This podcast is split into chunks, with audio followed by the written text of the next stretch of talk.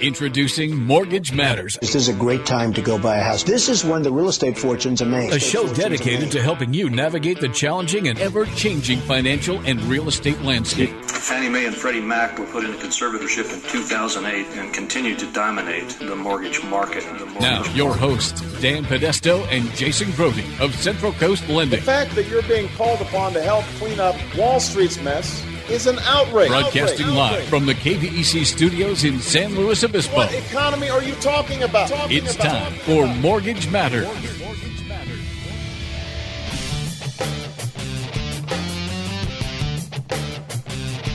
All right, good morning, everyone. Welcome up. Hey, there's flashing lights over there, Jim. Red and green. What does that mean? It means that you're running out of intro. Oh, got it. That's the computer saying, "Do something quick." Start, start yammering. Start yammering You know. and don't stop yeah, for yeah, two yeah, hours. But um, that goes on for quite a while, so we're good. Cool. Yeah, right on. All right. Well, welcome everybody. yeah. It's um, it's a live show today, June seventeenth, to prove it. Mm-hmm. Uh, we don't have Danny P. And doing some Father's Day stuff. He took a little vacay with the family. Yeah, that's good. Yeah, That's they good. were uh, kind of road tripping it out Grand Canyon, Utah. Oh, awesome, awesome. Getting it done. I Ever been to the Grand Canyon? Grand Canyon is amazing. you know what? I went to the Grand Canyon one time with my best friend years ago. Mm-hmm. We drove out there from Prescott, Arizona. Mm-hmm. Took the drive, got there, filled with fog. Couldn't see more than 10 feet. Great. Drove back to Prescott. You need to go again. I will go again. Yeah, it's amazing. I did go to uh, the Hawaiian equivalent of the Grand Canyon on Kauai. Mm-hmm. You haven't seen that. No, I have not. Yeah, it's Yeah. pretty amazing. Yeah. Is Prescott similar to Prescott, Arizona? Similar places? Yeah, same, same place. Yeah, I think possibly, you know, just a different way, you know. When you went there, you Same. called it Prescott. I don't That know. sounds funny. Prescott. You, Who you wants say to go to bologna. Prescott? I got You say Forrest bologna, Gump I in say the bologna. studio You know, you say bologna, I say bologna. That's it's kind of the same thing, you know. Very similar. Yeah, And generally, I play the role of the antagonist on the show, but I brought one today. I brought, there it is. I brought Will Barnaby to fill in for Dan. Um, I did want to share with you. So, what Dan did, they flew to Las Vegas and then rented a car and go do their thing, right? Awesome. Knock Yeah. some of the boring part of the drive off. Yeah. Um, but I saw a picture on Instagram. His wife posted a, a photo of Uh-huh. him reading a book on the plane about the Federal Reserve. Oh, Dan, let it go for a day. So that's my that's my boy. Yeah, yeah, Yeah. Uh, okay. That's how he lets his hair yeah, down. I know. A little light reading on the Federal Reserve. Yes, yes. Yeah. So uh, anyway, yeah, we got Will sitting in today. We got a couple of hours as usual with you guys. We got some insurance to talk. Oh, in a little bit here. Um, before we jump into that, I want to spend a few minutes here. Um, the big news this week was the Fed Reserve meeting. Our open market committee got together and and talked shop, and we got a couple of announcements. Um, first of all, if you didn't already see it in the headlines, which it didn't garner a lot of headlines, Really um, didn't. we got a quarter point rate hike.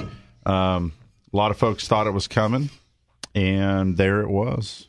Yeah. I saw for you know a couple months leading into the meeting a ninety plus percent chance of a rate hike in the June meeting, and there was certainly some uh, little bit of sentiment growing that there was enough other news in the market that might make it hard for the feds to um, keep the pace and make that rate hike.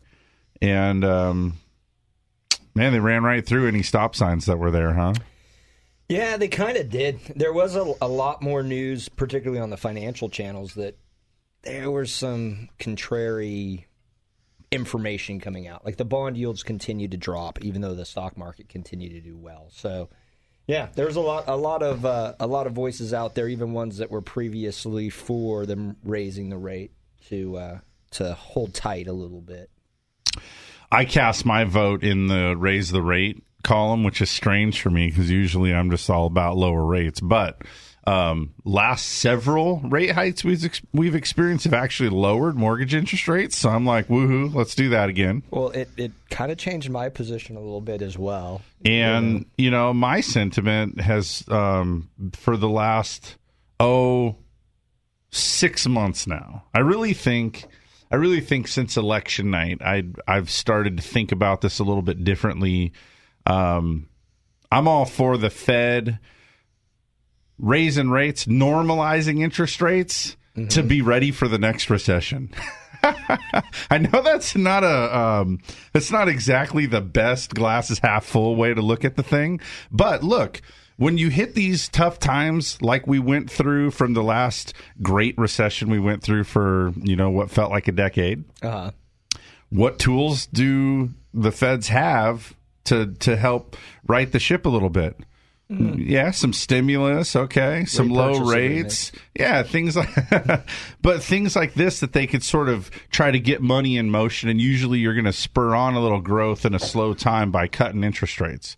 And if the interest rate Is is uncuttable? is yeah, is uncuttable. Now, now you've only a couple choices. Uh, one of which is negative interest rates. We've seen how that works with other places around the world. To my knowledge, I don't think the U.S. has ever had to do negative interest rates.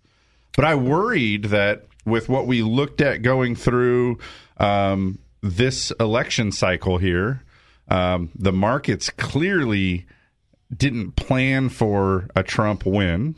And so we saw things kind of go haywire. And then at the same time, you kind of look at, well, regardless of how you score this economy right now, you got to worry that there's a recession somewhere on the horizon. Where's that?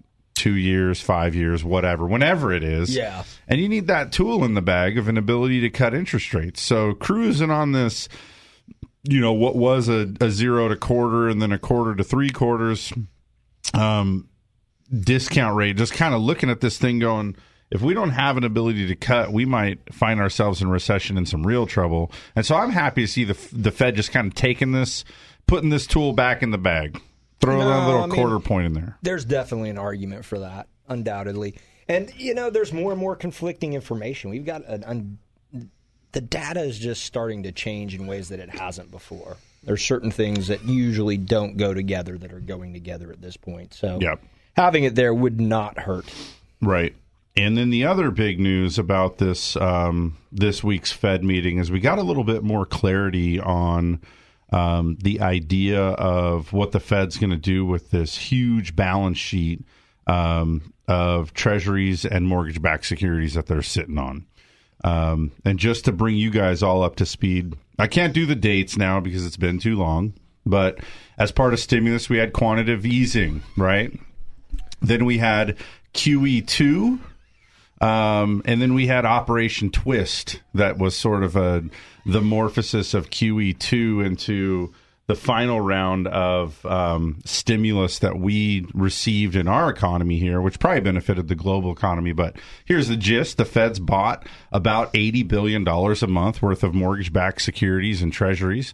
Um, again, money in motion to try to get things moving, get get things on track, and um, they socked away that mortgage-backed security they bought. They just kept adding and growing and building, and right now the Fed's sitting on about four and a half trillion dollars worth of mortgage-backed security. That's a pretty big hold, Yes. and so all eyes are on this idea of. And by the way, this happened under prior administration, so. Um, Two prior administrations. yeah, exactly. But it grew mostly under the last administration. So now what you have is um, we're sitting on a huge stockpile of mortgage backed securities. Um, and if the current administration says, we don't like that and we're going to dish it all, we just want to unwind it and sell it all. Uh, what could that do? That competition in the market, right? It's like trying to sell.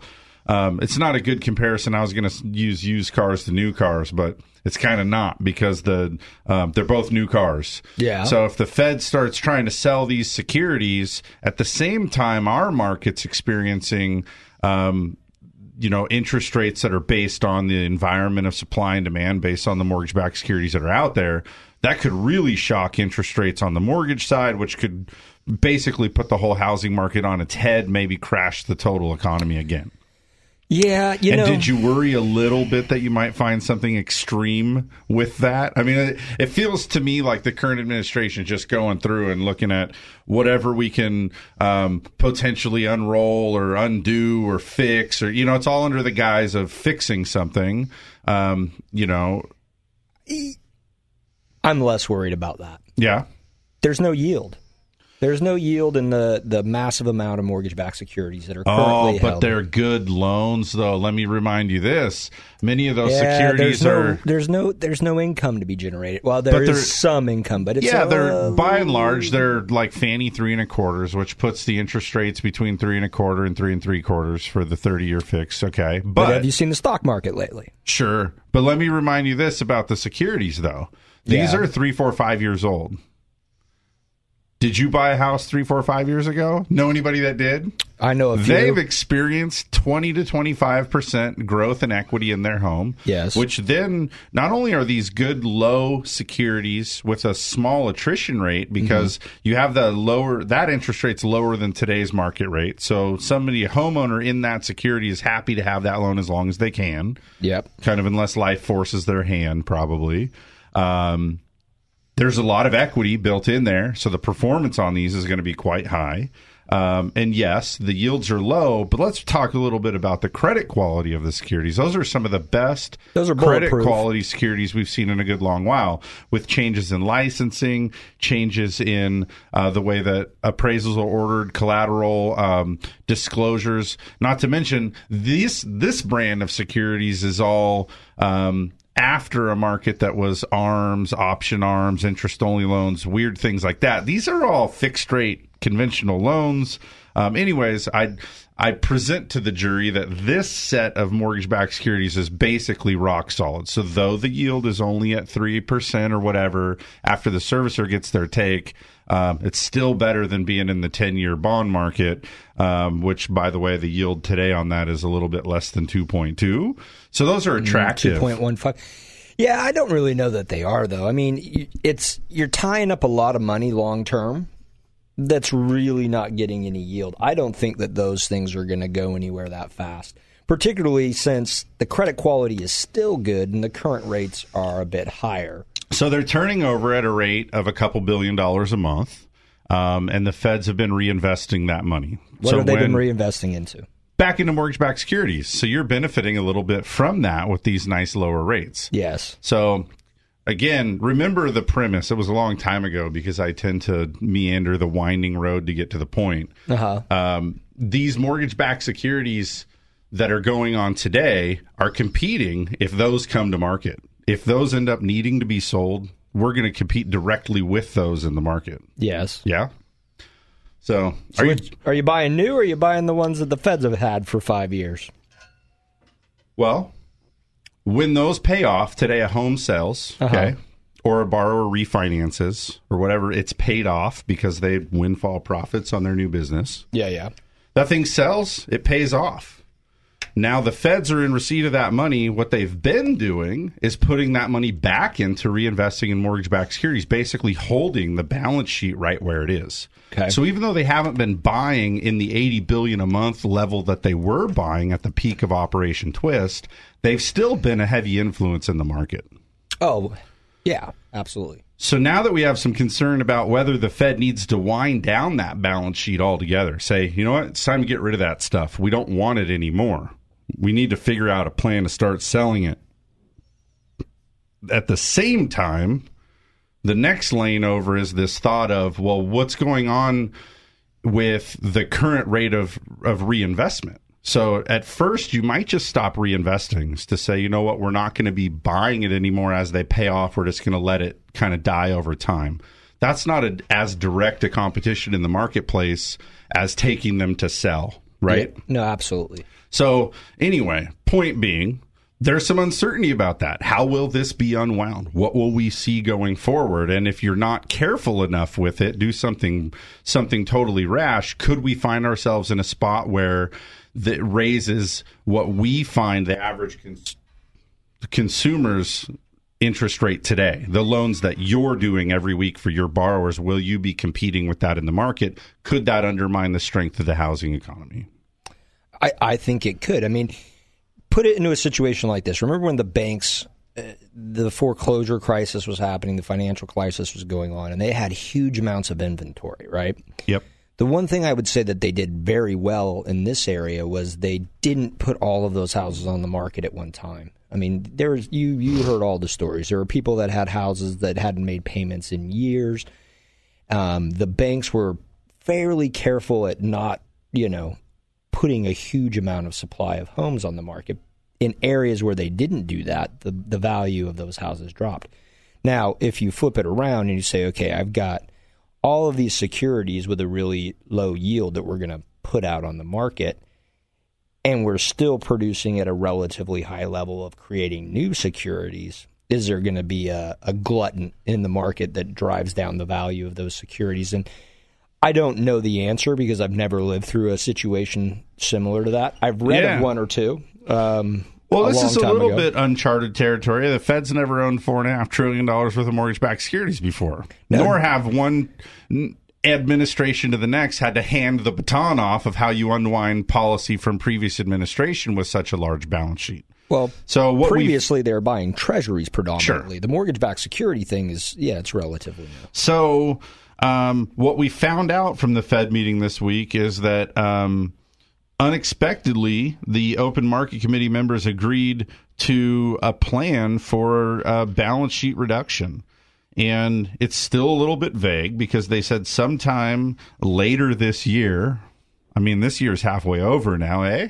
Yeah, Six- there's not there's not a lot of later left. it's 617 today we got we're halfway through this year um, but the fed's going to begin allowing a reduction of a maximum of 10 billion dollars in securities which equates to 6 billion of treasury 4 billion in mortgage backed security um, every month so they have a plan now at some point this year they're going to start letting $10 billion a month worth of that um, kind of shrivel up and die.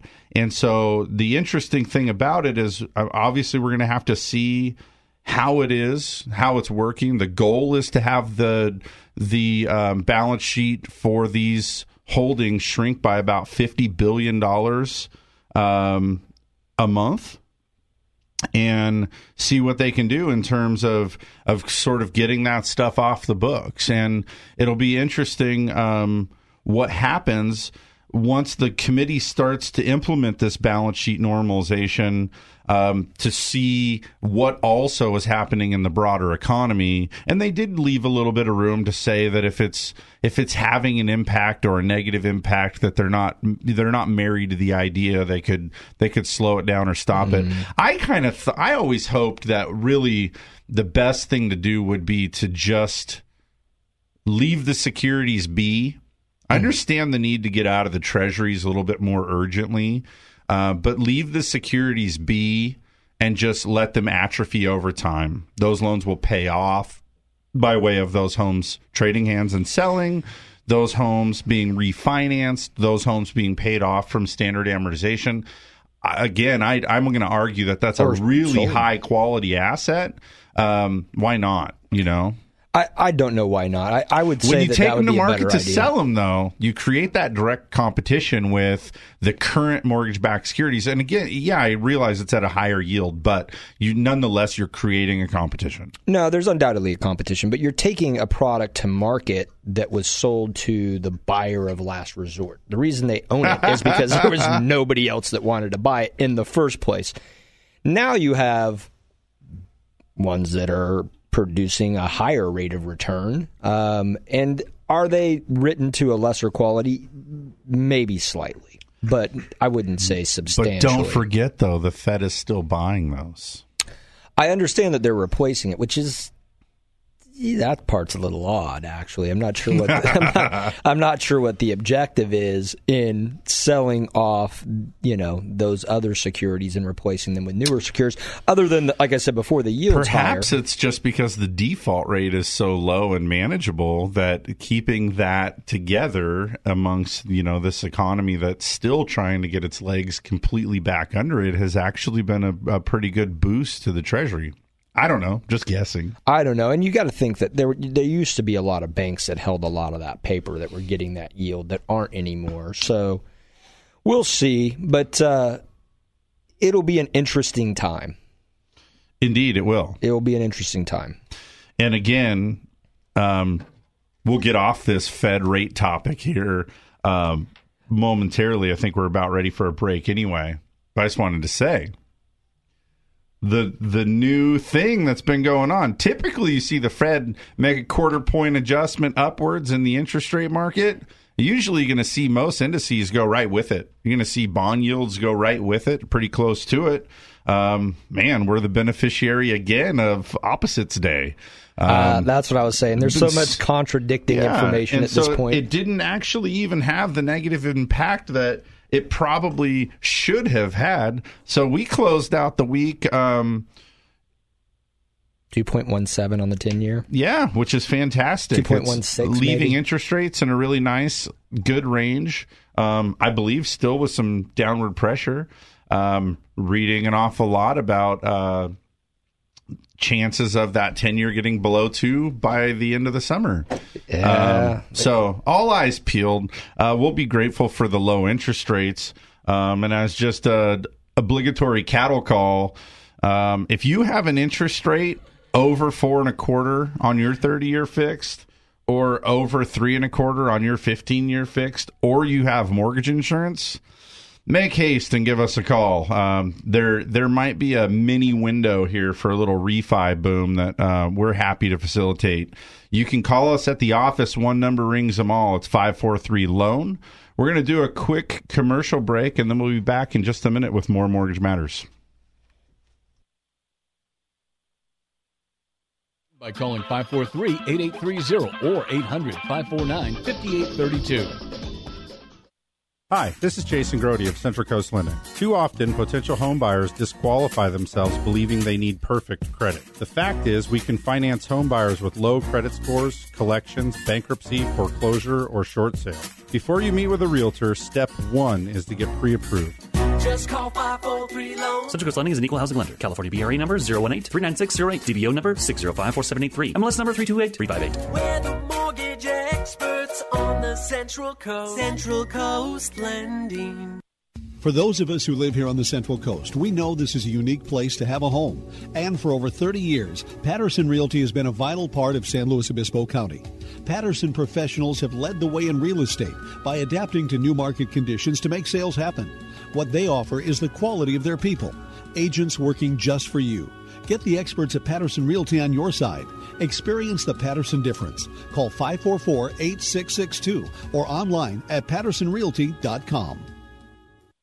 Through seven presidential administrations, bull and bear markets, and unprecedented change, Blakesley and Blakesley has been here helping residents of the Central Coast reach their financial goals. So if you need retirement advice beyond Social Security, want to roll over an old 401k, or simply seek guidance through an important financial decision, visit Blakesley and Blakesley in San Luis Obispo, Paso Robles, and Santa Maria. Blakesley and Blakesley for the service you deserve and the advice you trust. Member FINRA and SIPC. You're tuned in to Mortgage Matters, which airs every Saturday from 9 a.m. to 11 a.m. Your hosts, Dan and Jason from Central Coast Lending, want you to join the conversation by calling 800 549 5832. Now, back to the show.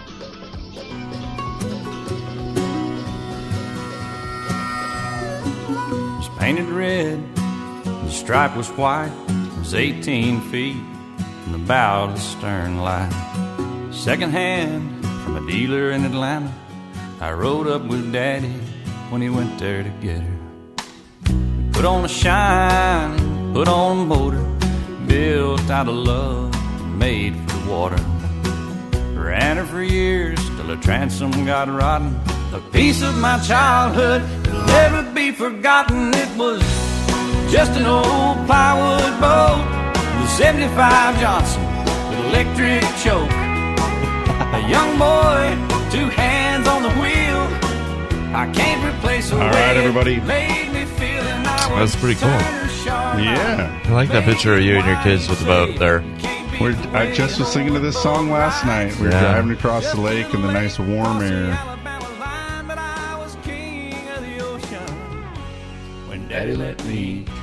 You guys like that song? Yeah, I not like like that that song. song? Come Yeah. on, it's a great song. Yeah, I happy Father's too- Day, by the way. Yeah, right. Yeah. Happy Father's Day. I remember the first time that my dad Let you drive? Really let me drive. We were out a fire road out um, in Big Bear. I think I was about eleven years old, and we had he had a truck with a manual on a dirt road. Oh yeah, I thought you were going with the boat. No, No. I don't remember the first time I drove a boat. Hobie Cat. That's what it was. Yeah. Yeah.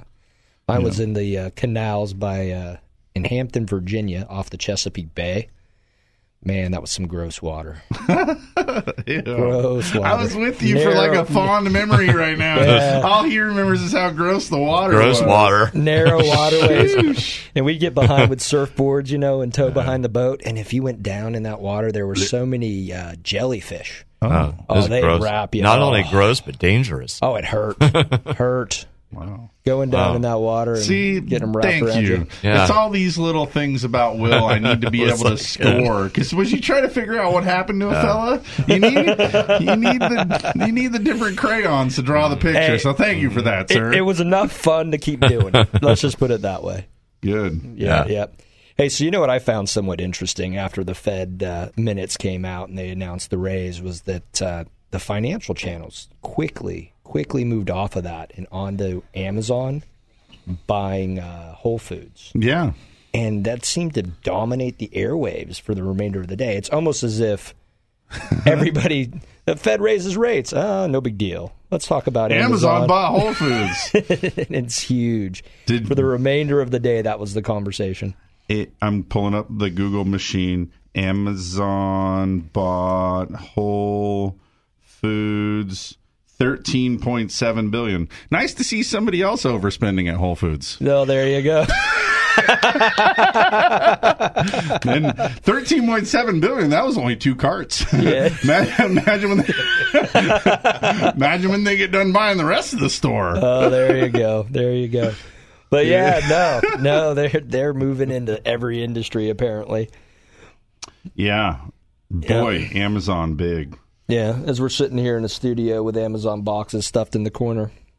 I think Amazon boxes are about every uh, built room here in the U.S. now. Pretty much. They're everywhere. Pretty much.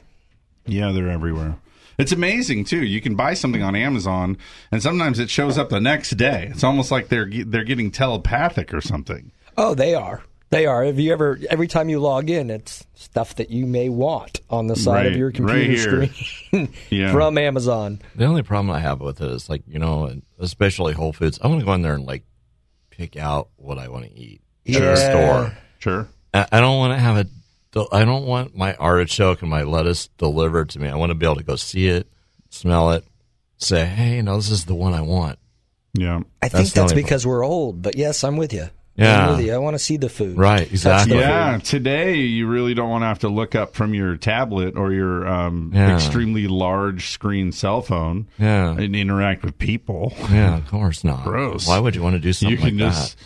one click Yeah. order and have it show up at your house the next day. In fact, you don't even have to answer the door anymore. They'll just ring the doorbell, leave it on the Mhm. porch, and Yeah. leave. So you can just Exactly. grab it and go inside Yeah. without having to interact with anyone. Exactly. Well, yeah. You remember when the self checkout lines came and hardly And went. Yeah, and it, oh, not at our, not in Paso. The Oh, uh, I got grocery store there. Yeah. It, it used to be nobody would use it.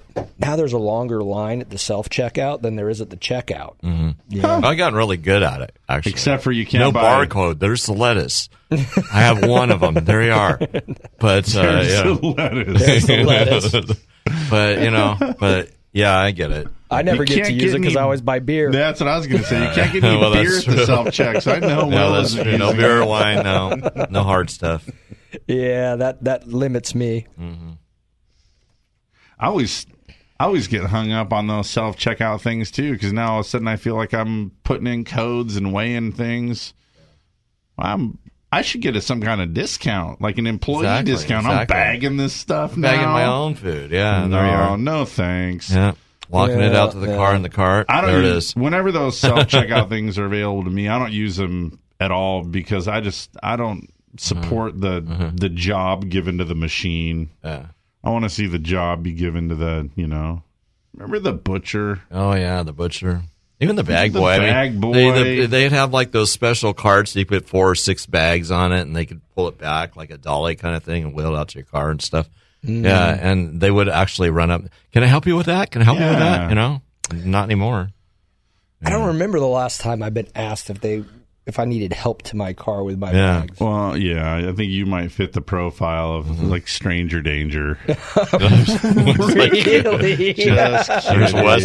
There, there's Will's picture there. I don't know why I'm in If such you a, think I look Yeah. more intimidating than Jason? Yeah, I don't know no, why I I'm in don't such a punchy mood. Yeah, Um, yeah. My apologies, I know. He's got the ball cap and the sunglasses. You don't have that, Will. I know. So there I it know. is. And the Yeah. goatee. Yeah. He, he looks shadier than I. All right. Well, long enough here. We've had Brian Lopez in the studio, um, just waiting. Man, kind of sound like a pop star when I said that out loud. Brian Lopez. Brian Lopez. Yeah. Expect him to walk in with a guitar ready to sing. Yeah. Oh, Are you you a go. singer? You look like a singer. Oh no, I'm not a singer. No? No, Not even a little bit? not even a little bit. I wish. All right. Um, all right. Well, Brian works for State Farm Insurance, right? What we say? Ted Ham. Ted Ham. Ted Ham Insurance. It's not Pas- State Farm. No. Why no. did Why did I think it was State Farm? You probably saw a commercial like 38 seconds ago that said, "Hey, call us today and get your quote from State Farm." Okay, so you were at Ted Ham. I thought it was Ted Ham State Farm. Strike that from the record, everybody. It's just Ted Ham. Yep, yep. My bad. Now Ted I- Ham Insurance. that's why I told you to introduce him, but you never did. So Well, I I was going to, but you just jumped right in there and did it. tell me a little bit about the agency, Brian. Uh, Ted Ham Insurance. We've uh, been doing insurance in the Paso Robles area, uh, North San Luis Obispo counties, for 38 years. Uh, Ted Ham is still very much uh, part of the the agency, but there's uh, there's nine agents there. We're in downtown Paso Robles, and we handle all types of uh, of insurance. If you're looking for insurance for your farm, for your winery, if you've got a commercial uh, need, so if you have a you're an attorney or if you're an accountant and you need to have your building and your practice insured. But we also do the stuff that uh, those folks there at State Farm do. We could do your your home, your boat, your RV. So we're a full service agency. And uh, that's I think you, we've got the we know your name. We like to see you come into the agency and say hello. And we've got we've got the entire package for you in one one roof. Cool. Yeah, you know, and more and more up in North County, I find places that you know ha- we have some difficulty getting insurance on some of these more rural Sure. places and things. And uh, Brian has the ability to go to, to multiple companies and, and has helped me out on properties in the past where, you know, I just, the people that were purchasing the house had some difficulties in finding a policy um, through their own agents, and, and they've been able to place place a few of those for us. Even at the lake up at Nacimiento, can you do insurance up there? Absolutely. That that- actually, I went with the last time you and I did something together. Will uh, it was one of the the properties up there in Heritage Ranch. Oh yeah, I remember that. Yeah. So yeah, we just no. did a few of those out there. Because agriculture is kind of, uh, you know, we do agriculture, and that's not what everyone does. Um, we've got access to markets that not everyone has access to, and that's really what you're looking for when when you're when you're away from town and you've got brush risk and you've got uh, maybe you're a little too far away from the fire station. You start to become uh, a little bit more difficult to insure. But because we've got the experience on the agriculture side, we've got markets that just your average, you know, your average downtown agency has access. Doesn't they don't have access to that. Oh. No, it makes sense. We had a heck of a time finding insurance. We had a client, um, oh, I don't know, a year or so ago that bought a house up in um, Nacimiento. It was um, up at Oak Shore area and couldn't get insurance. Uh, his the company that did all of his business for like 25 years refused to insure him. And so then we started the, and I wish I knew you, but we started this like, you know, blind dial thing trying to find somebody. We found an insurance company that was willing to provide an insurance policy for this guy. Very standard home on a 6,000 square foot lot, surrounded by homes and a couple hundred yards from a fire hydrant. Um, they wanted like $2,800 a year to insure this home. And then um, somewhere in the middle of that transaction, it dawned on me that I had done a refi for a friend that had a place in there. So we pulled his file, found his insurance, called his agent, and we were able to get it together. But um, it was still pretty expensive. Um, seems like that higher risk stuff, and then and this was of course shortly before that fire. Um, and as I was talking to those guys, I remember a lot of them saying, uh, or they said that a lot of homeowners up there would even elect to go uninsured, which just how devastating is that? We were in a bay at the lake last night. We were looking up at a spot where just in this one little view shed, without even turning your head, you could count 19 building pads. So heartbreaking to think that those people didn't have those homes insured and they burned to the ground and let's be honest, there was a, a, very a very substantial number of the folks that were affected by that Soberanes fire last year it's a it's a real number of people who did not have insurance on their property and their homes. And and what happens then? Everything you've been putting you've been chipping away at that mortgage for how many years? Five or years? it was years? inherited right? Your dad's hard work right there you know for your family to enjoy and now it's ashes. Down to the ground. And now you're looking at the the, the barrel end of a of a 30 year mortgage to rebuild this and start all over from new. And right. then yeah try and get a mortgage without insurance. Right doesn't work. Not going to happen. Not going to happen. No. So now, how are you going to do it? Are you going to build it up one wall at a time on your weekends? Because basically, it's a it's a piece by piece cash pay situation, and that's uh, the worst thing as an agent that I run into is people who say, "I thought I was covered." Right. I that is I, that's my blood runs cold and it keeps me up at night because it really is that situation where did you have the conversation at any point before this risk arose? Well, let's be honest Okay. What? Insurance is really boring to talk about? I hate insurance. it's awful until you need it. And then right when you need it, boy. It's beautiful. Oh man, what a thing of joy. It is. You whatever it is that's happened or something broke, something burned, someone's trying to sue you. Oh man, I got that million dollar umbrella and I am not staying up tonight. I I think it's one of those things where when you're just going along and you're paying it and you're paying it and you're paying it, nobody likes it. Not only is it boring, it's obnoxious. However, when you need it, best friend. Absolutely, and, and that's that's reality. When I when I try and approach a new client, I'm like, hey, I, I really like to take a look at your insurance package. I just want to make sure there's no holes, and I want to make sure that you are covered. Right. And they, the glaze immediately over their face the last thing I want to do, Brian, you're a nice enough guy, but the last thing I want to do is spend three hours talking about insurance. Well, this is one of the interesting things. I think the insurance company does this on. I'm in a position right now where I'm considering, you know, getting new insurance. Um, for a variety of reasons, I'm not going to talk about on the air. You should come into the agency. They send me one or two things a day, it seems, my insurance company. So it's awfully confusing. I don't know what I have when it renews. I mean, I have some idea of what I have, right? Um, I mean, I know I'm well insured, and I believe I have kind of a fair deal. But um, anyway, it's not so simple just to get a quote anymore. You know, when I was 16 with my Volkswagen Beetle, they said, "Well, you know, what kind of insurance do you need?" I'm like, whatever the law requires. This rolling beer can ain't going to hurt anything. State minimum. And when it's crushed, I'm going to go get another $500 car. Liability only, state yeah, minimum, please. Right? Do you want uninsured motorists? Oh, heck no. no. how about additional medical? Uh, if I survive, I'm going to guess it's because it was the other half of the car or something. So I'm good on that too. Um, but today it's like, well, do you have this? Do you have that? Do you roadside assistance? And do you want want this add on and you know all these special things and then the umbrella it's really difficult i think for a consumer to be able to really easily compare apples to apples feels like a big endeavor um, but anyways I, like i said i'm i'm getting near that point myself and um, one thing i'll tell you though i mean just for your benefit for all the listeners is um, and Will can attest to this too. We're looking at people's financial guts daily. It's what we do. And I can't tell you how many times I crack open, you know, I'm going through somebody's file and I crack open the insurance and it's like, whoa, your homeowner's insurance is $1,600 a year. And then they go, and, you know, it's not because you've got furs and guns and diamonds. It's this is like standard stuff on a five hundred thousand dollar house. You know what's the deal? And the point I'm getting at is oftentimes people have these insurance policies in place forever, and they don't shop them. So they don't know if they have a good deal or a bad deal. They just hope their premiums don't go up too much and they just pay away. Um, I think it's a good practice to revisit your insurance every couple years and make sure that what you have not only is a good deal, but also that you're still adequately insured.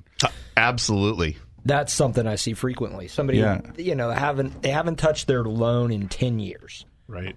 Home is worth three hundred grand more. The home is worth three hundred grand more, and they're still insured for you Right. know what it was worth twenty years ago. Yeah. you know, and uh, my, when I the last house that I sold, I believe that I actually came to that realization myself That you I- were underinsured. Yeah, that I may have been underinsured at that point just because the cost to rebuild had rose. I knew what it cost to, you know, build per square foot, and plus I had done a lot of work to that house, and that was the the main reason is that I had altered the, you know, the property substantially, and it would have cost more than that per square foot to rebuild it in the way that it was.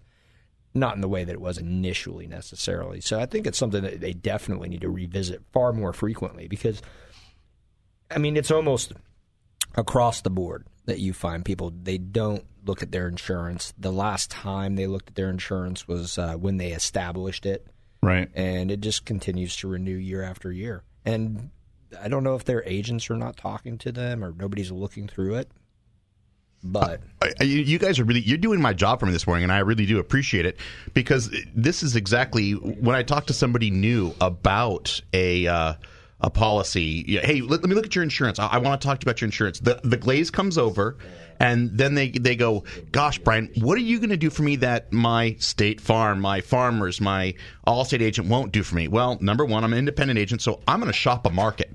Okay, I'm not I'm not forced to sell you the one thing. I'm going to go find you the best coverage for the best price. Number one. So I'm going to do that work. Number, Jason, you even said, how do you know if you have enough insurance? How much is enough? How much is too much? How do you know you're paying enough or too much? I do because that's what I do all day long. It's like you guys talking about bond yields. Uh, I have no idea before I walked in this morning what the bond yield was. You guys know what it's been tracking the last two weeks. It's it's it's because you do it every day. But more than that, I reach our, our Probably agency- five years, but go ahead. uh, but our, our agency, we reach out to our clients every year to exactly have this conversation. Did you sell a car? Did you buy a car? Did you add an RV? Did you add a boat? Wh- What has changed in your life in the last 365 days? That we I have nine pit bulls. Just kidding. Yeah, yeah. There's there's a million of those things. On that topic, interestingly enough, my um, my wife was involved in a car accident recently where she was rear-ended. Stopped at a stoplight. Um, a car hit her. She only felt one impact, but in a three-car crash, right? So I think what happened is a car hit the car behind her well enough that the two of them hit her car. And so, um, you know, she called me up and I was only a couple blocks away. So I just went over, you know, kids are in the car and stuff. They're, everyone's upset. So I go over there and, um, everybody's things were already kind of out on the hood. So snap some quick pictures of driver's license, insurance card, a couple quick pictures of the cars. Um, the guy in the way back that caused the accident, he said, I'm so sorry. You know, I was, he had a young kid in the back and he was trying to reach back and get him his like sippy cup or something and didn't see the red light. And so we didn't think too much of it. You know, we got all the information, everything. It turns out, and he was in a brand new Honda Accord, like dealer financed Honda Accord with insurance adequate to have this car. And it turns out now we know because this accident was in February that his insurance was enough only to cover the first car he hit. So there was no coverage. They were out of money to cover our car. And thankfully, there was no medical cost at all in our car. Um, but their insurance company, um, so anyways, it's a big company. I don't know if I should say the name or not. Huge national company. And they basically they're on the phone with our agent saying, you know, sorry, it can go to subrogation or something like this where they're going to attempt to get the deductible back for the repairs that we ultimately had to pay for with our own insurance. But um, I was kind of baffled by that. Uh, by the way, Wifer's car is a 2004 Toyota Sequoia. This is not like some super expensive car.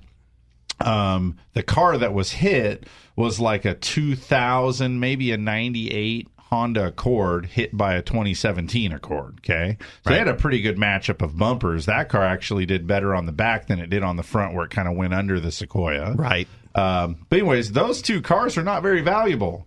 So this guy didn't have enough insurance on a brand new car to cover that. And all I'm thinking is, thank God you didn't hit one of those Teslas that's out there. You get this hundred and fifty thousand dollar cars. You can't drive to slow now without seeing one. So are you adequately insured now to hit a Tesla? Am I adequately insured now to hit a Tesla? I, I- to be entirely honest, I don't know how many people are, and this is I have this conversation really day in and day out with people who are coming in. They're looking at the premium. They're looking at the price. How much is this going to cost me per month? I have a car payment. I have a house payment. Uh, how much is this going to cost me every month? And I I have to say, okay, what are we doing here? We're protecting you from, God forbid, an accident. And how many cars do you have to hit before you blow through your whatever, whatever? So it, I it happens to me all the time where people come in with a twenty five thousand, fifty thousand dollar policy. I have And- kind and of a, a, a story that could go into that because I've been in a few car accidents myself. None of them my fault, Naturally, no. but Yeah. well, they weren't. But you look like one, a guy that might cause a car. yeah, accident. there it is. Yeah, but one of them involved a brand new Freightliner semi tractor trailer rig. Oh. and um, luckily I lived to tell about that. Yeah. but I can imagine Was your head been- shaped like that before you got hit like yeah, a semi? that's oh, okay. Go ahead. yeah, a little bit more, maybe a little bit more hair, but anyway. But uh, I'm pretty sure that's yeah, not the car accident. You know, but um, I can imagine had that been my fault if Oh I had my had to gosh. pay, pony up to pay for that, That could tractor be a trailer million rig. dollar. That could be a million dollar truck. It- very much so. It- Yeah. At, at least at least a quarter of a million dollars. At least you're talking at Uh-huh. 250 to start. And that's really what we're talking about. It- it's it's actually probably the easiest thing to talk about. I say, when was the last time you saw a one hundred thousand dollar Mercedes? And everyone goes, Yeah. I don't know, lunch. Okay, then if you don't have at least that much on your policy, you're playing Russian roulette with your future finances because you can get sued if you don't have enough insurance. Now, the other, the vehicle that actually caused the accident was um, a plumbing truck, and then of course this tractor trailer rig. And can the insurance companies come after you for loss of of of uh, Oh, trucks you like that, plumber out of where you know they have to pull that semi off the road for a while to repair it? They can't use it for whatever The- they're using the it for. Also, the plumber can't yeah. use it too. Loss of use, absolutely, that can go against So. you. That's part of your liability. Mm-hmm. You know, it's it's like if I if I tie one of your hands behind your back, how good of a mason are you going to be? Mm-hmm. Well, I can only lift one brick at a time if I only. Mm-hmm. And it's the same thing. If if you've taken their livelihood off the road, they have recourse against you. You have you have damaged them, and they're going to seek that in liability. And I, I, th- the funny thing that I find is that the difference between a, Uh, a 2550, which is really not enough, and a 100 300, mm-hmm. typically 25 bucks policy mm-hmm. for the year. Six months, right? Yeah. For an Yeah, auto it's policy, it's six months. It's nothing. It- it- And if you ever want an umbrella, you know they're going to make you go maximum because that really is as a person, us walking around. We live in neighborhoods with lawns and fire departments and, and fire hydrants that work. Your home's not going to burn down. That's not where your liability is. Your liability is that you're driving a six thousand pound missile While capable- texting. And this- capable of going 120 miles an hour. Well, yeah, The driver distracted. told me that this semi was a brand new, brand new semi. So is it was brand uh, like one of the first times that it had been used. So having Sounds to like get, you are I, I didn't, I didn't have to. I was lucky. I was lucky. Lucky. Luckily, it's not my fault. So I had nothing, you know, but uh, coming out of my pocket. But um, but yeah, it was. I was just kind of wondering loss of use and expensive vehicles like that that are involved. And What were you driving? I was driving a Ford Thunderbird. You were in a Corey, this is a rock and roll But, guy, man. Not in 2000. Well, not the one of not one of the current. You know, well, I guess they're not current anymore, but not one of the convertible things. But one of the ones where it was a it was a sedan. Got but it. but um, yeah, Yeah. So Yeah. a plumbing truck. a pl- that's like about a one ton. Yeah, or a one, more. a one-ton plumbing truck, probably with a you know the, Uh-huh. the utility bed on the Uh-huh. back, a Freightliner, and you're in a Thunderbird. Stop to make a left hand turn to get onto the freeway. Yeah. South Higuera there in San Luis, where there's no no turn lane. Right. So you have to block the lane of traffic, and the plumbing truck came up behind me, did not stop. I'm not going to say the name of the plumbing company because it's well known around here. Yeah. Uh, but um, did not stop and went right over the rear end of my car, put the trunk in the back seat, and pushed me in front of the semi. Oh, you got lucky. I got real lucky. You got lucky. Man. I am a big believer in insurance and, well, not necessarily in this order, but airbags. Big time, because if I had not had the airbags, I would. You'd be done. Yeah. Wow. Yeah. Yeah, and lately uh, you, we, we've been getting a lot of people. A lot of our auto rates have been going Mm. Yeah. up, and and people call me right because they don't, they love having the coverage and having somebody figure out that they're getting the best deal based on all the markets that are out there. But then they go, "Hey, man, it, it seems like the last three years, every year I'm paying more for my auto insurance." And um, actually, one of the the companies that we deal with, they I'm, but, real quick, I'm paying more for all of my insurance. But go ahead. Uh, okay, uh, but the auto has been going up most steeply, I guess. It- the- the- Uh, health insurance is going up pretty quick, boss. Fair. But go ahead. Go ahead. That's that's very very because it tripled. My auto insurance hasn't tripled since I was 16. My health insurance tripled in the last two years. But go ahead. and they still don't cover anything. still have to write a check. It's I'm just- not bitter. I'm not bitter. It, it, it's interesting. That, so we went. One of our um, uh, one of our insurance carriers had us together, and they talked about why everyone's rates are going up every year. Because every year they're getting the cars are getting better. Like you're saying, a minor rear end, boom, eight airbags go off. They have to replace each airbag at three fifty per. Or you've now got all of these sensors like uh, on your bumpers. So a, a minor collision was just a piece of plastic and a paint job. Yeah. Now the bumper used to be three hundred dollars. It's now thirteen or eighteen hundred dollars to replace a bumper. So even these very minor little nicks are throwing these huge bills down. And that's and that's something that as we change as a society, we go, wow, we liked our bumpers before, and these these parking assist features are really clever and nice. But uh, in the end, it's making all of us bear that with higher insurance rates, and that's very unfortunate. But that's there's a reason behind it. They're not just taking Well, taking rents. Yeah. Well, I had another actually, a couple accidents, but this was another one that wasn't my fault again.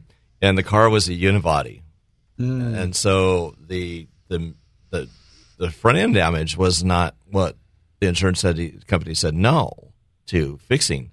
It was the fact that it was a unibody, and they were going to have to pull the back quarter panel off, and there was a little dent in the back quarter panel, but they were going to have to pull that off re-weld a new quarter panel onto the back of the car, repaint the whole car, and that's really what the insurance company said no to. That was the biggest cost, even though it was the most minor damage. So they totaled it. They totaled it. Yeah. hmm Yeah. Well, I would have wanted them to total it anyway because I'd, if you'd seen, yeah, I was like, I've, yeah, I, I, I want it totaled actually because I want something different. But yeah. Mm. We, it's great having an insurance guy here on the show. By the way, it's been a long time since we have. Um, I'm afraid to ride with Jim now. I'm not going nowhere.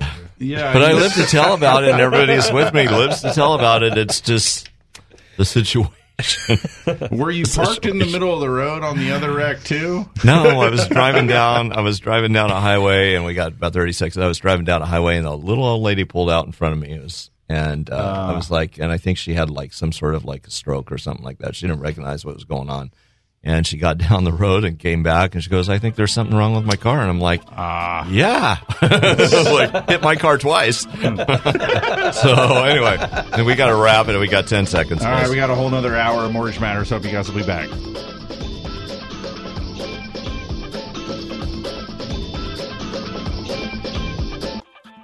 You're listening to Mortgage Matters on KVEC News Talk 920. If you missed any part of the show, log on to CentralCoastLending.com for archived shows and more.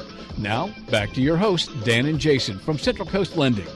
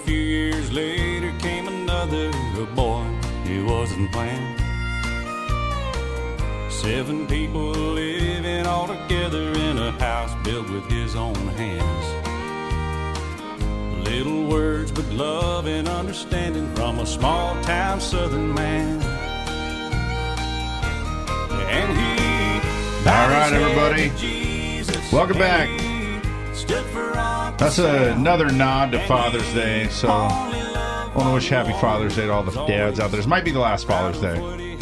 What's that? This is probably going to be last Father's Day. You think so? Yeah, they're getting rid of all that kind of thing. Oh yeah.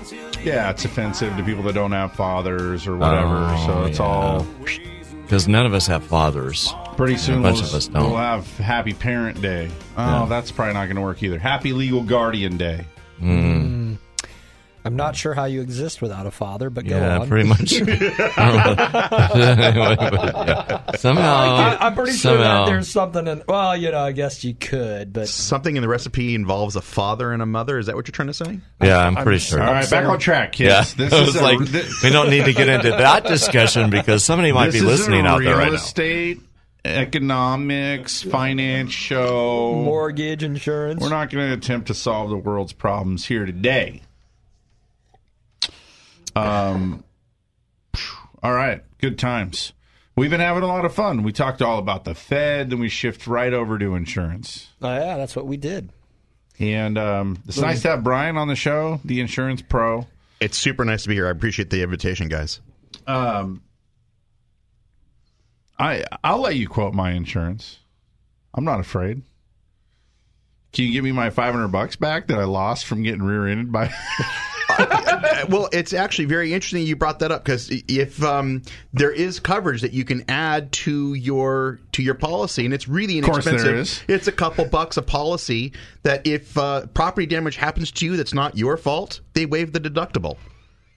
It, it really, and I'm, I'm not kidding. I'm not making this up. And it's as an agency. Didn't, why didn't my insurance agent offer me this? Um, you might have to have that conversation with them. It seems like it's in their best interest. Uh, they you- make an extra two bucks or off of me.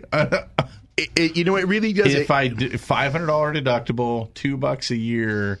So if this doesn't, if they don't lose on this bet in a hundred years, there are so many things like that. And then, okay, let's be honest. Not everybody has goes through school about this, right? You, you you read a book in a room, you take a test. The state says you're licensed. Go sell insurance.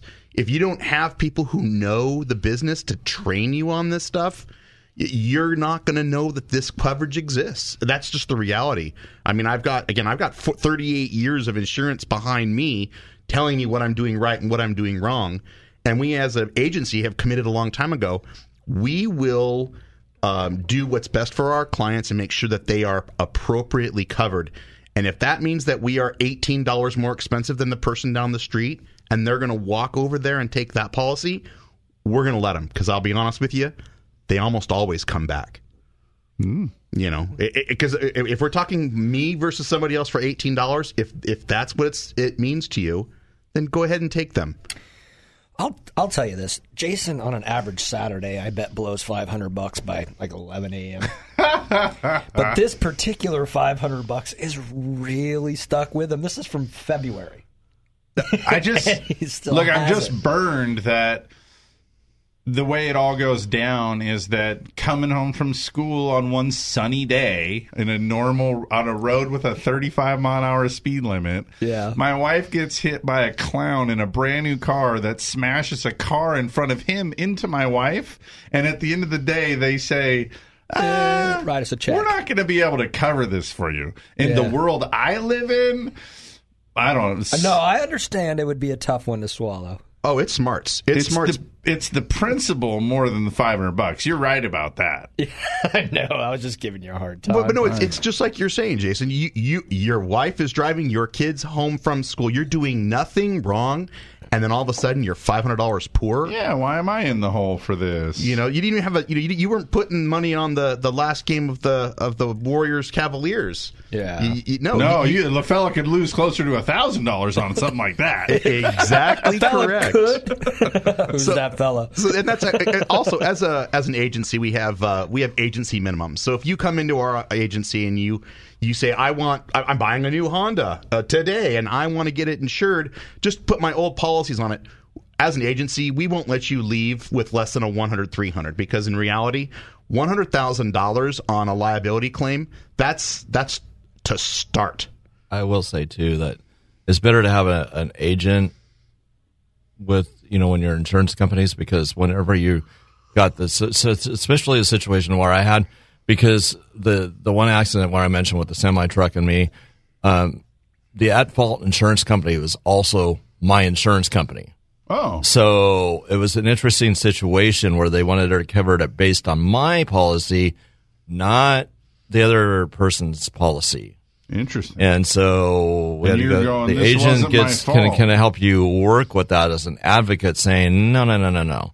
It needs to be covered on their policy because you have more, uh, you know, like uh, medical and body, you know, in case you're injured and stuff like that, or your out of pocket expenses or whatever. Because it's better to have an insurance company. It's actually have somebody, an agent that you can go and advocate for you, for with the insurance company.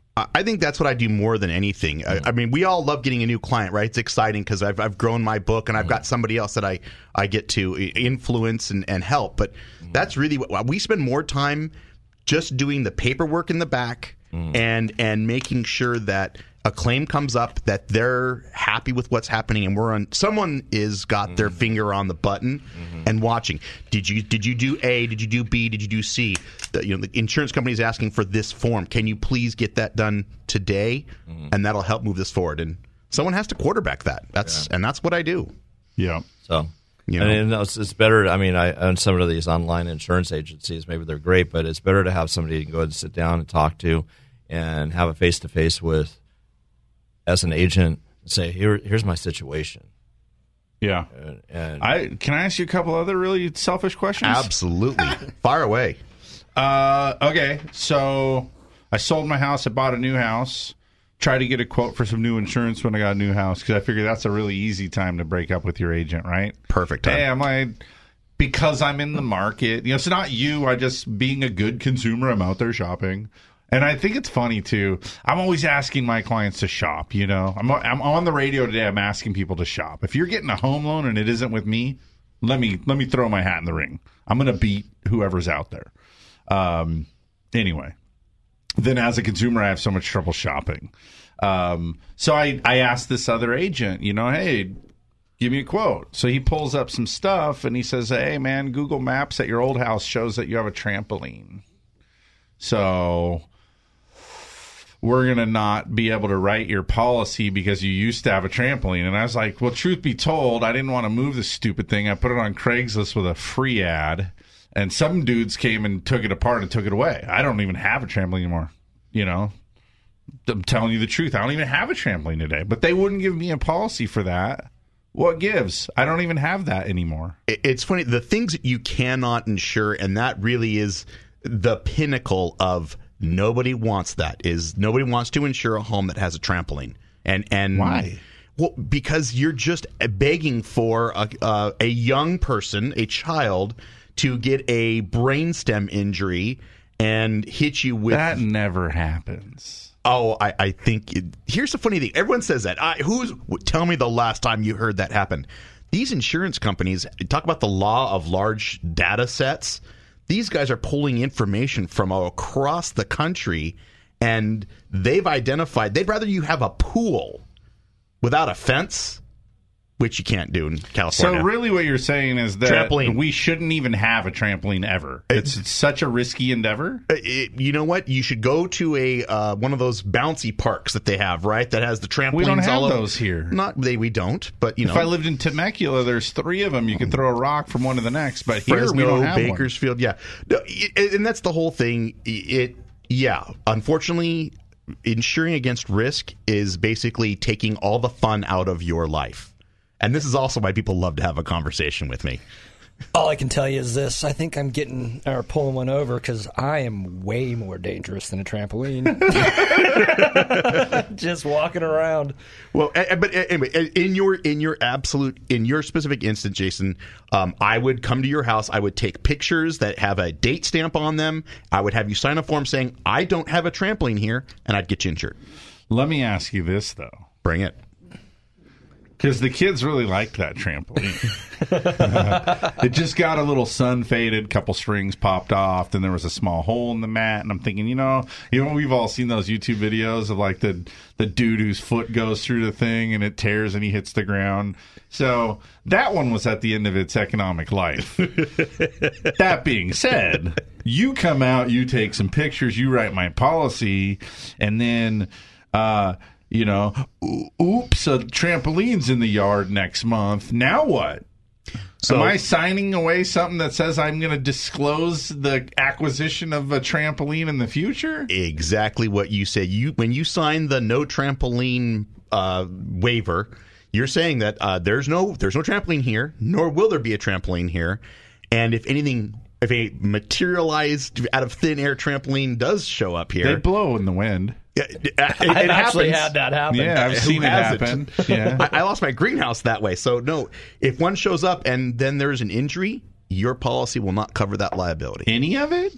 My homeowners, even my million dollar umbrella, nothing's going to cover Okay, the so- snap neck, The the beauty the is brainstem break. your umbrella your umbrella will step forward Oh. and and become primary in that situation because you But a million bucks isn't going to solve a brainstem problem. no Not on my property. exactly correct See, i know see i take the fun guys are the fun killers. I, I am the fun sucker. I'm sucking the fun out of this room right now. You were smiling ten seconds ago. Now you're just you're bitter. And Dude, I, I, I really hope there's no trampoline manufacturers listening right now.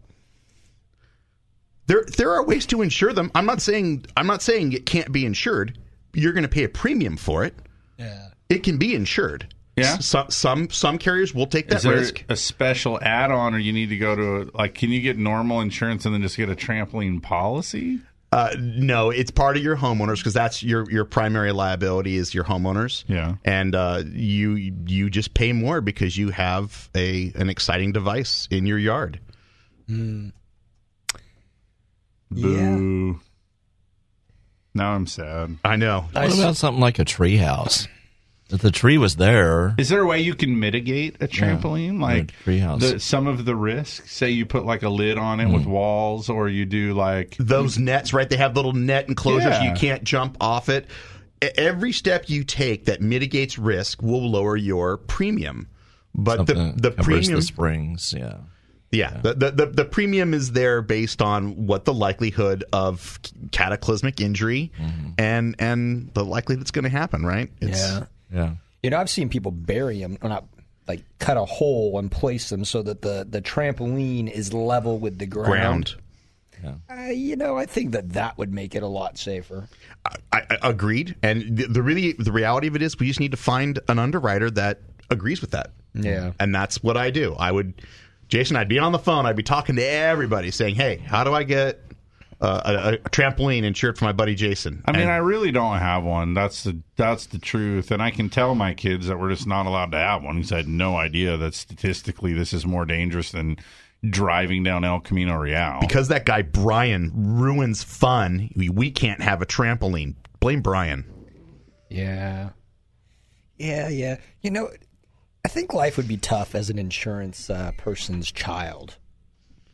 Why- Y- You'd be walking around wearing bubble wrap the entire time and a helmet. You have to wear a helmet. helmet to walk on the street. Have one of those corks on the end of your fork so you don't stab yourself in the. Yeah, I know. Yeah. you remember that movie? so, so you know what? It's funny. Everyone does say that. Everyone does make the, the good insurance joke, but the reality of it is, I think we're all a pretty good. We're a good time when we get together. We're a pretty good time Yeah. in a in a modest sort of way. Yes, yes. We, we'll have a couple of drinks, but not too many. You know, we we'll walk quickly down a down a, a hallway, but we wouldn't run, right? Yeah, yeah. It's like what, what's that that new alcoholic thing where it's um hardish. It's like Hardish It's- cider? It's, hardish cider. I- I- It's insurance not- agents, we're a fun-ish group if you're going to go that way. Yeah, yeah. But you know, the people, it's the actuarials, the people who actually do the math in the back room. Yeah. Looking at, hey, I've got uh, his, the last 26 years data on injuries caused by this in this situation. Oh yeah, they're the ones putting the the, the cork on the end of the fork so they don't send themselves in the eye. Yeah, the little bean counters back there. Yeah. Right on. You guys definitely have. You said I forget the term you used, but basically you have a huge amount of data. Oh, the law of the, the law of of, uh, of big numbers. Yeah, yeah. So they can pretty much tell you the statistical likelihood of anything occurring at that point. Th- really absolutely th- these are the guys that actually come out when uh, powerball gets up to 482 million dollars these are the people who come out and say you're more likely to get struck by lightning while being eaten by a shark two bad things happening at one time than you are to win this powerball right because I'm still buying a ticket, but go on. well I, you know Five dollars over four hundred and eighty-two million. Yeah, It's worth, the, it's worth the five I dollars for can the get rid of the five dollars. anticipation where you get to think there's about one. what le- might there's be one done. less six pack of beer for well for Wes over there. One less six pack of beer. Eh, uh, there. I call it I call it dream insurance. That two bucks buys me so much happy dream time. Oh yeah. You know, what's the first thing I'm going to buy? Who's the person I'm going to smite? You know, it, it, it's it's wonderful. How many of those relatives that you haven't talked to in 10 years are going to call Uh. you up? Hey, old buddy. Yeah. Or well, we're picking on them. Uh, I Anyway, know, I was know. like well, I I buy them for the same reason. I know I'm not going to win, but Yeah. I'm afraid it, I Oh, don't. yeah. I don't play the lottery No, I- like that. But when it's up to 482 million, Yeah. I go buy a ticket. Yeah, when Yeah. it gets up that high, Yeah. I do too. Yeah. I No, too. guys, like go look back. Nobody like me has ever won the lottery. Yeah. Yeah. It's just not who wins. I, I'm and I'm I'm okay with it. Yeah. I'm afraid that I'd be like looking at the ticket and win, and then just fall over dead. I agree with you, you and I, I bet you the, the the likelihood is far greater if you really look at the numbers. Uh, Yeah. Well, and I'll tell you that wouldn't happen to me, but my fear is that I lose the ticket. I, buy the winning ticket, Uh, Ask yourself, well, what the- darn it. and it gets washed. what's, Honestly, I bought it. what's the value of a good night's sleep? If you won the lottery, think about it. You probably would not sleep for maybe 36 or, or 48 consecutive hours. yes. because you've got this ticket. You're probably going to put it in a Ziploc bag and you're going to tape it to your body somewhere. Just the absolute fear of having that kind of value on your person. In a little tiny piece of paper. A- And of course, and you can't turn it in the next day, right? Because the Powerball draws on is it Friday or Saturday? yeah. So Saturday, you- Saturday, I think. You can't get to Sacramento until Monday morning. And think about what how harrowing of a drive, white knuckling up the I five at seventy five miles an hour, knowing that you've got four hundred eighty two million dollars taped to your leg. Oh, I'm pretty sure I'd be going 55 in the RV in the far Mm-hmm. right lane. But but that's the whole thing is all of a sudden your safety your safety becomes par- you know paramount Yeah. and you, you, you all of a sudden risk pops up everywhere right Yeah. Yeah. No. No. yeah Yes, but, yes. and so we're, so we're all talking here to flip the conversation back around so we're talking about putting up the two bucks to possibly win 482 million dollars Yeah. that's really in in a nutshell that's what insurance is well done. you're making a tiny bet every day that something bad doesn't happen to you, right? Because let's face it, if your house burns down, it's not just your house, right? That's just a structure, but it's also your kids' pictures and the bed you sleep in and all the clothes you wear. And so and I'd say by and large, the average homeowner's policy is probably two bucks a day. So Yeah, you're it's about you're- right. You're basically getting up in the morning and you're saying, "Here, insurance company, I'm going to give you two bucks, but if this house burns down, you're going to rebuild it. You're going to give me a place to live, and you're going to buy me all new clothes, and you're going to even fill up my spice rack in the kitchen if that happens." And you flip it around like that, and you're going to go, "Wow, for two bucks, they'll do all that? Two bucks a day." Hmm. Well, that's really that's about it. But the likelihood of there being a catastrophe is also small. That's why it's so so minuscule, so Yeah. minuscule, and that's also we were talking about. You know, up at oh, the folks up there by the lake, Nacimiento Lake. Um, you, if you've got a fire hydrant out front and a and a you're less than five miles away from a, a fire department. You're not going to have a house that burns to the ground. You're going to have some smoke damage and, and maybe a thirty-five thousand dollar bill when they redo the kitchen, right? Yeah. But, you got to think about what the, the people do say when you see these wildland fires and they get interviewed on TV and radio and stuff. What did you get? I grabbed the kids, I grabbed some pictures, and I grabbed the animals, Yeah, and we were out of there. Abs- absolutely. And I don't think Oak Shore. I think Oak Shores is a little bit more Mm-hmm. difficult for them to get to.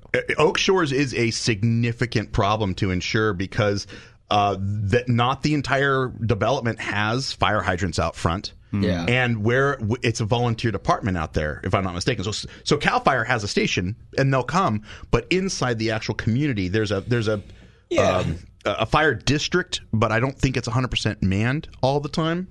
And so the question becomes: if something happens out there, what's the likelihood that's going to be a complete loss? Well, and even though if you went across the lake, it's a short drive. It's or a short distance, Right. As the bird flies, I guess, or the fish swims. It's a long way to drive a, you know, big old truck around to get to it. I mean, Oak Shores is out there. It, it, it very much so is, and that's the conversation when I do have somebody, somebody who's on a, a, a policy that's out there at Oak Shores or in the Bryson Hesperia area, They, they have a farm.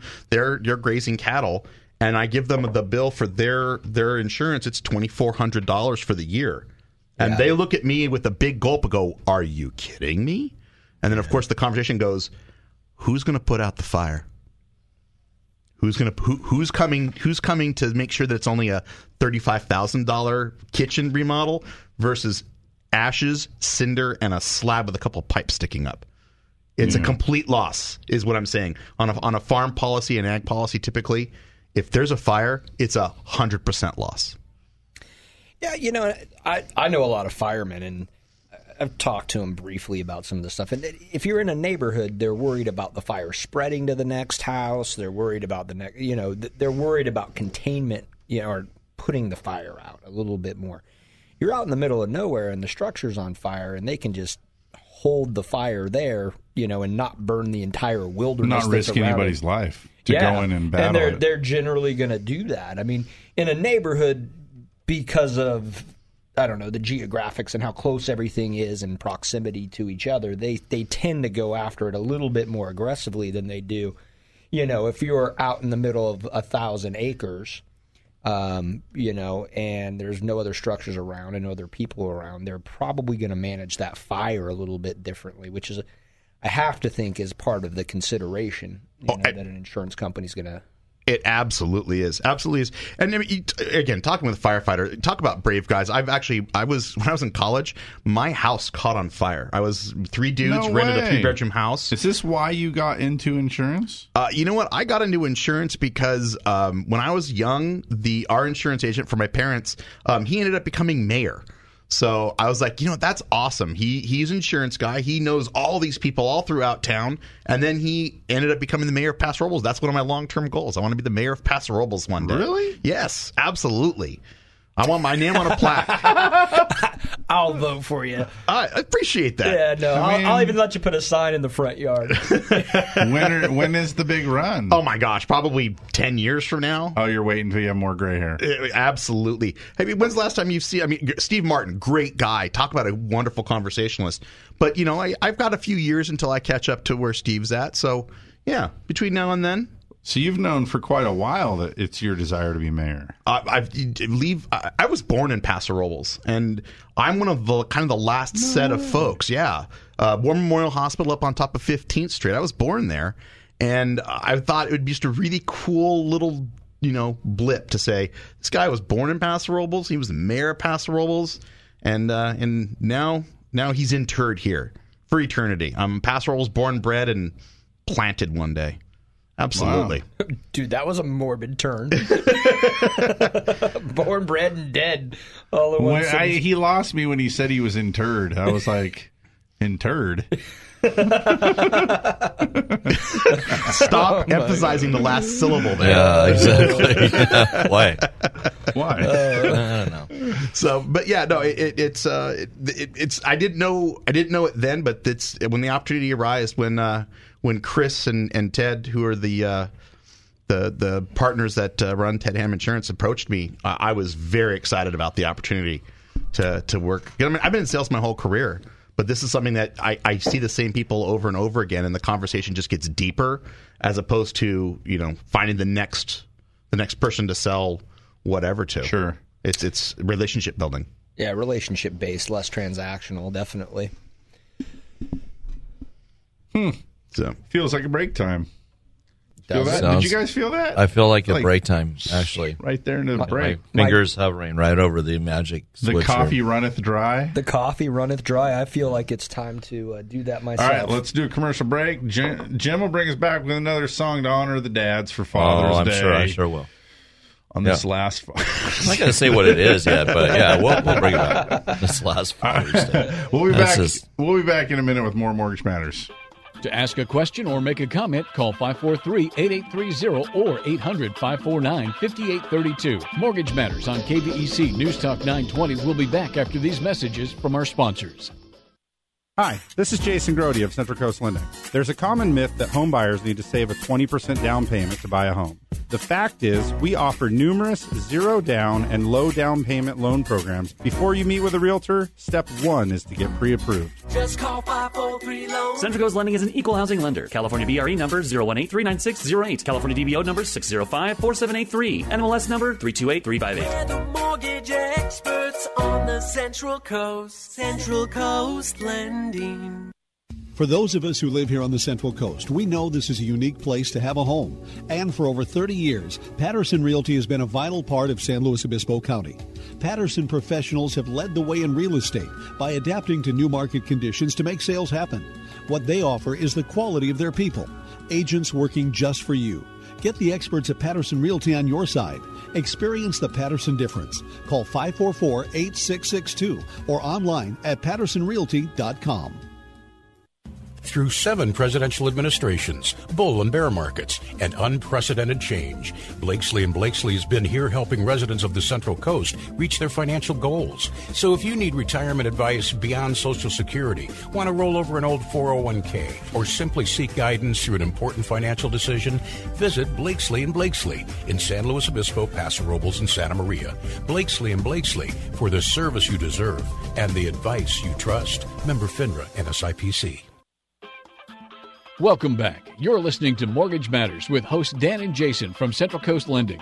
If you want to join the conversation, call the show at 543-8830 or 800-549-5832. Now, here's Dan and Jason.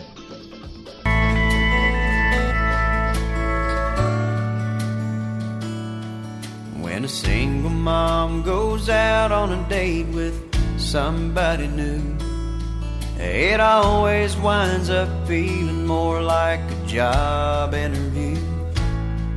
My mama used to wonder if she'd ever meet someone who wouldn't find out about me and then turn around and run. I met the man I call my dad when I was five years old. Took my mom out to a movie, and for once I got to go. A few months later, I remember lying there in bed. I overheard him pop the question, and I prayed that she'd say yes. And then all of a sudden, oh, it seemed so strange to me how we went something's missing to family. Looking back, all I can say about all the things he did for me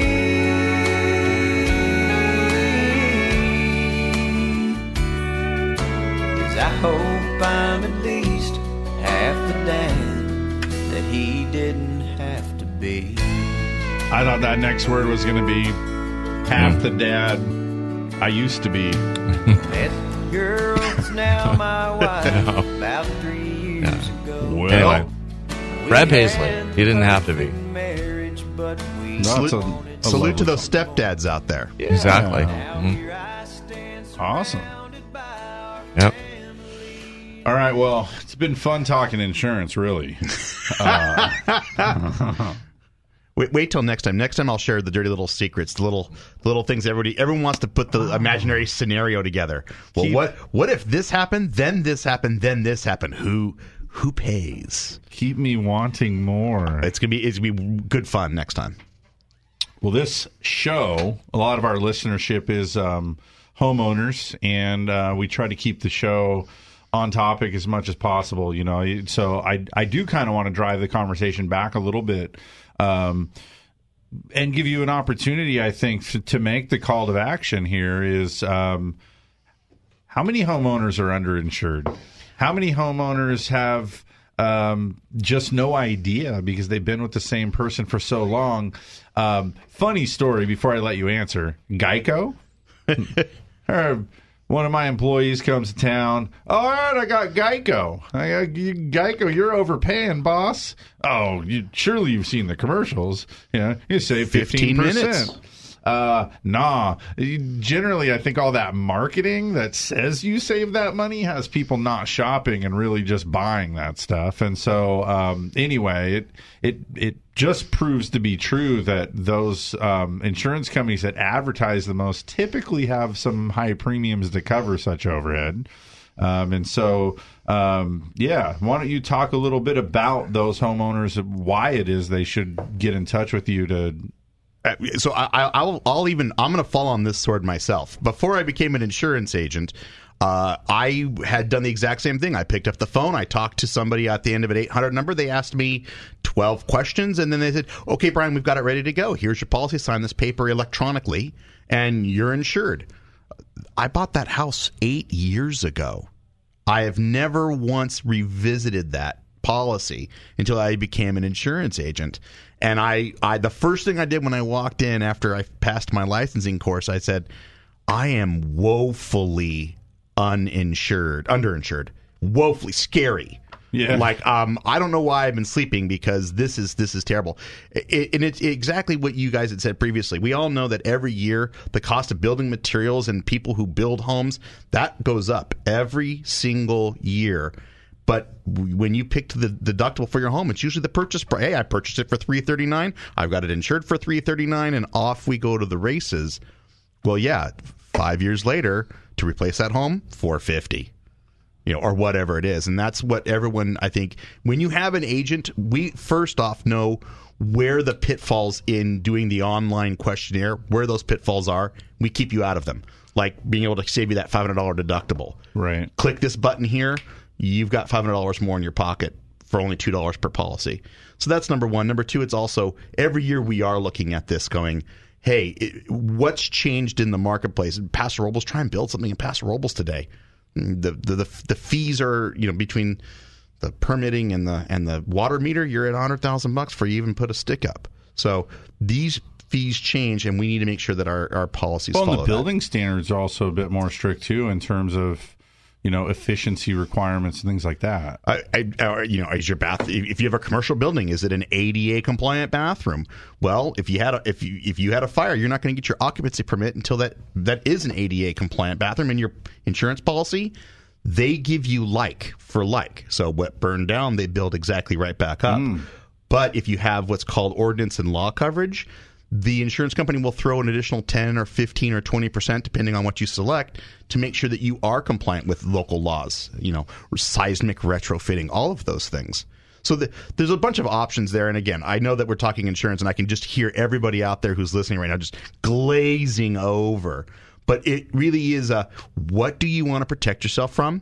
Give that information to me and I can tell you how I can deliver that to you. I heard a story a few years ago, um, actually through a person I knew, that uh, a guy, I don't know the, the specifics of how this accident occurred, but a guy ran up the back of a kid on a scooter. Basically, just didn't see him, lane change type of thing, and ran over a kid on a little, you know, a scooter on the highway, and he found out that I mean, it broke the kid's back and caused these, you know, he, was a paraplegic or something after this. And so there was ongoing medical expense. It was a big deal. And this guy was advocating, um, you know, basically that people make sure they're adequately insured for such things like this. He felt awful that his insurance company had these limits that were radically insufficient to take care of this young kid that um, was now paralyzed to no fault of his own. And this this guy that hit him, it, it basically destroyed his life. That he was so irresponsible to be out on the road without. So I think not only protecting yourself, but at the same time, it's protecting other people. Uh, accidents do happen and, and th- th- just a terrible story. I, i'm sorry to hear that but it, it does happen. It comes up. Life is messy and accidents do happen. There's no malice. There's no intent there.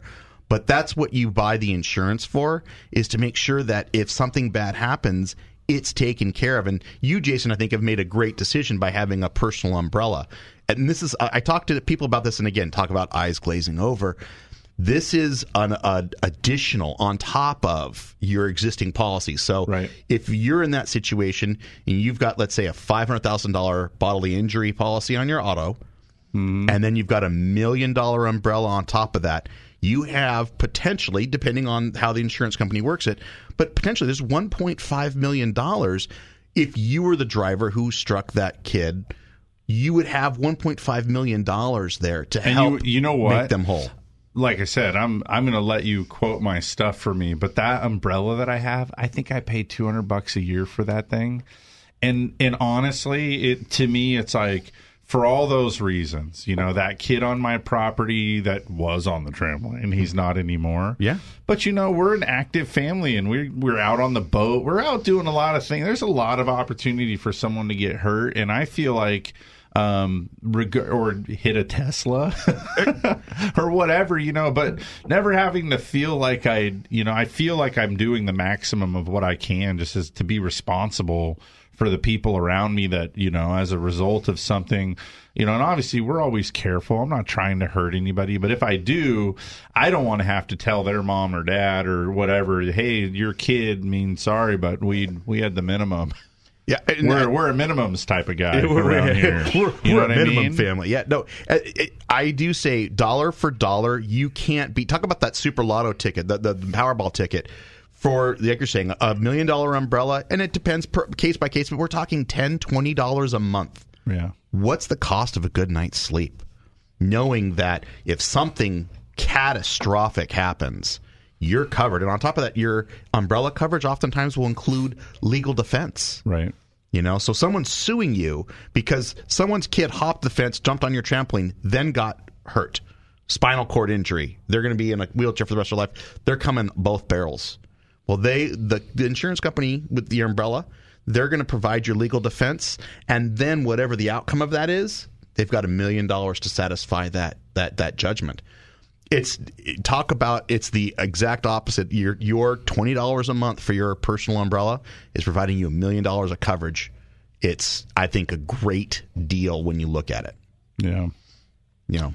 That being said, I've had it for like seven years and I've never used it. So and and, and hopefully you never do. hopefully you never do. Just like about my auto policy, I pay every month for my auto policy, and I haven't had an accident. Knock on wood, i- i- ever. And that's I hope not a that- real thing, by the way. Knocking on wood. No, There's all these things that you matter. never think are going to happen. But like my dad had a issue one time where um, putting um, clothes in the washing machine. Yeah. At night, going to bed. Of course, the washing machine decided at that time it's not going to shut Oh, off. when it's that's what. I wanted to ask Yeah, you. so like things like that. Um, and had a great policy, everything. The cata- catastrophe cleanup people came in, started, you know, ripping things up right away. The insurance adjuster was there within a uh, about So, a couple yeah, hours. Getting new carpet. What's the except straight for, talk you know, about this? Right, exactly. What's the straight talk here? I know Will had a run in with Right. some water a few I years ago, yeah. But did. I feel like um, I've experienced some things Yeah. at my house that were probably claimable, but I'm worried I'm getting on some kind of blacklist or my premiums are going through the roof forever. Something's up. So I feel like Yeah. that's the other thing about homeowners insurance. That's why I want my homeowners insurance basically to be as cheap as it needs to be because I'm anticipating never using this thing unless my house burns down. Well, his thing too was like, you know, that even the catastrophe cleanup people are like, well, we're not sure if we're going to be able to replace the carpet. It's your it's your policy. Might just have to be cleaned, you know. But even the um, but you you know, just for whatever a little bit more, he got brand new carpet out of it, several Yeah. rooms worth. So what do we do about this? They replaced all my flooring, Yeah. walls. But I came home and the downstairs looked like a swimming pool. Right. You know, That's that was in the old Did house. you swim in it? No, I wasn't. I would have. I would have. I, was I, unhappy. honestly would have stripped down and did a lap across it, just because you can. It was also winter, if I'm not mistaken, wasn't it? Yeah, it was very cold. The reason that the house was full of water was because it uh, actually was freezing throughout the Oh. day for a number of days. So you would have needed to heat it first, and the more prudent thing is probably to just open the door and let the water Oh, out. yeah, yeah. Got and it. I may have been slightly exaggerating with the swimming pool, but it, it was. Uh, It's everywhere. So it's funny. So we, we we've all we've the last segment we were talking about firefighters and how awesome they are and what they're when they approach a fire, what they do. But the reality, the eighty percent of claimed losses on a homeowner's policy, water damage. Eighty percent. Yeah. Wow. That that hose that goes from your washing machine to your to your your outlet, that RO unit sitting under the sink, your dishwasher. There's water, and then now, okay, if you buy if you, modern houses over what is it, two thousand square feet, you have to have sprinkler pipes in them in order to get them built. Yeah. So th- uh, Those are pretty for- high pressure too. Those are two inch pipes, if I'm not mistaken. You want to talk about a swimming pool? You could fill the house up probably in about 30 minutes. Yeah. So yeah, so that's actually those are the biggest claims, and and each claim comes down to the adjuster, right? So you call me and say, Brian, I've got a swimming pool in my kitchen. I'm I'm on the phone talking to the claims department at your insurance company, and then I'm heading out there with my camera because I want pictures of it right now. Mm-hmm. I'm going to facilitate everything that needs to be facilitated, and I'm going to follow it all the way through because there are some times where there's some discretionary things. Well, the carpet's wet, but it may just need to be cleaned, not replaced. Sometimes you can talk through that situation and, and maybe get a better outcome. Uh, but really, it all comes down to everyone calls their agent, and we do want to be helpful. But it really comes down to the the adjuster, the claims adjuster that comes on site. But yeah, So, but my question though, where when do you call the agent versus just dealing with this thing on my own? Like my deductible is a thousand bucks or something, right? I don't know what it is. Maybe it's a thousand bucks. seems that's good. That's a good number. So let's say I have twenty five hundred dollars worth of damage, or so. This is something where I need to just mop it up and pay the twenty five hundred bucks, right? Rather than get blacklisted for life because I finally had a problem. So, so here's the re- yes, great question, and thank you for asking. Because here is the reality: if you file a claim, whether it's paid or not, that information follows you for three years. Oh, that's it. Yep, three years, and that three-year time period, um, you will pay roughly twenty percent more for for your premiums because there was a claims made. Because that water thing ruptured behind the washer, and I'm the bad guy. You're not the after I paid you all these years. It's not a savings account, my friend. It's catastrophic. It's a catastrophic. it's catastrophic coverage, is what it is. But yeah, you you will. Pay, and again, sometimes I'm not it's- at any more risk of doing it again, though, am I? Because I was negligent to my washer hose. You know what the funny thing is? Anyone who's had this situation knows that it seems that these things kind of clump together. One thing happens, then the next thing, then the next thing. And Look, Brian, here's your opportunity. Since you're not the insurance like God, you can just say, you know what? I think it's a poor policy too.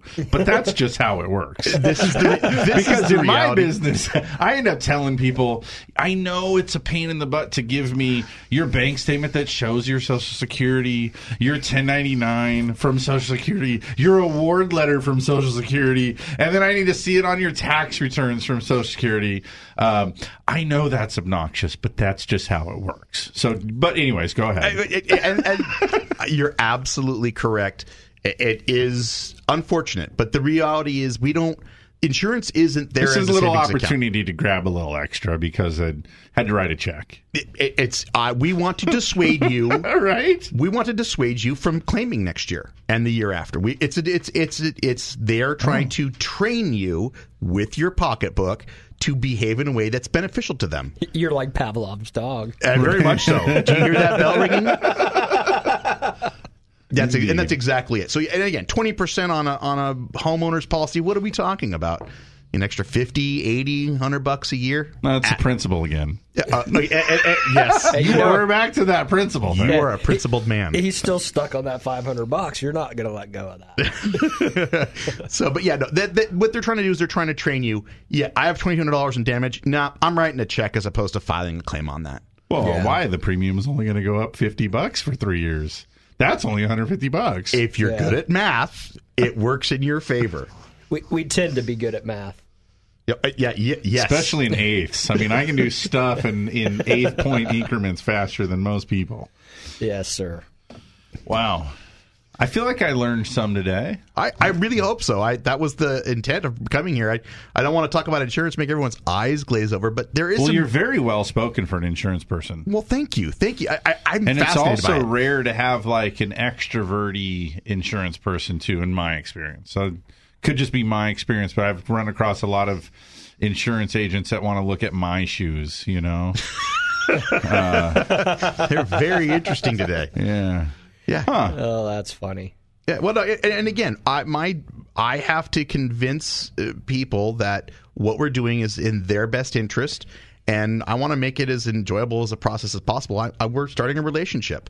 I'm going to be talking to you every year when it's time for renewal to make sure that anything that's changed has been recorded, anything that's different is covered. Oh, I've you- never had that call uh, well, that you're going to really love the, the quote we give you, and then next year you're going to love it when I call you. It, it's a fun conversation to have every year because if anything else, you're just checking in. How are things? What's good? What's bad? Because in reality, I really hope that's the only time I talk to my clients. well, you should renewal time. I used to buy and sell cars a lot. I mean, I don't have a license. It's just a fun thing that I've done. I think I also get dissatisfied with cars. And so I always end up just email my agent like, "Hey, sold the Toyota, picked up this Honda, something, you know. Okay, well, send me X, Y, and Z. You got it, done deal. Um, piece of cake." The one dissatisfier I've had with my new agent or my current agent was I'd um, last year we got a boat, and so I did the responsible thing where I emailed my agent and say, "Hey, I bought this boat. I try to provide as much information as can. This is how many feet it is. Is it, here's the whole number. Here's the plate number. The trailers, the kind of motor it has, all this kind of thing, right? Um, okay, great. We'll get it insured. So like four months later goes by. Well, now it's not even summertime. This boat hasn't even been out now in four months. and I go, hey, I never heard back, nor did I get a bill, right? And I didn't see my premium change or anything like that. So a couple months later, as we're like beginning to approach uh, boat season, I sent out an email. I said, hey, I didn't hear back from you about the boat. Did it get like covered somehow? And I just didn't see how I paid for it oh my gosh, I'm so sorry. You know, it fell through the cracks. We'll make sure to get it done. Um, so that was like months ago.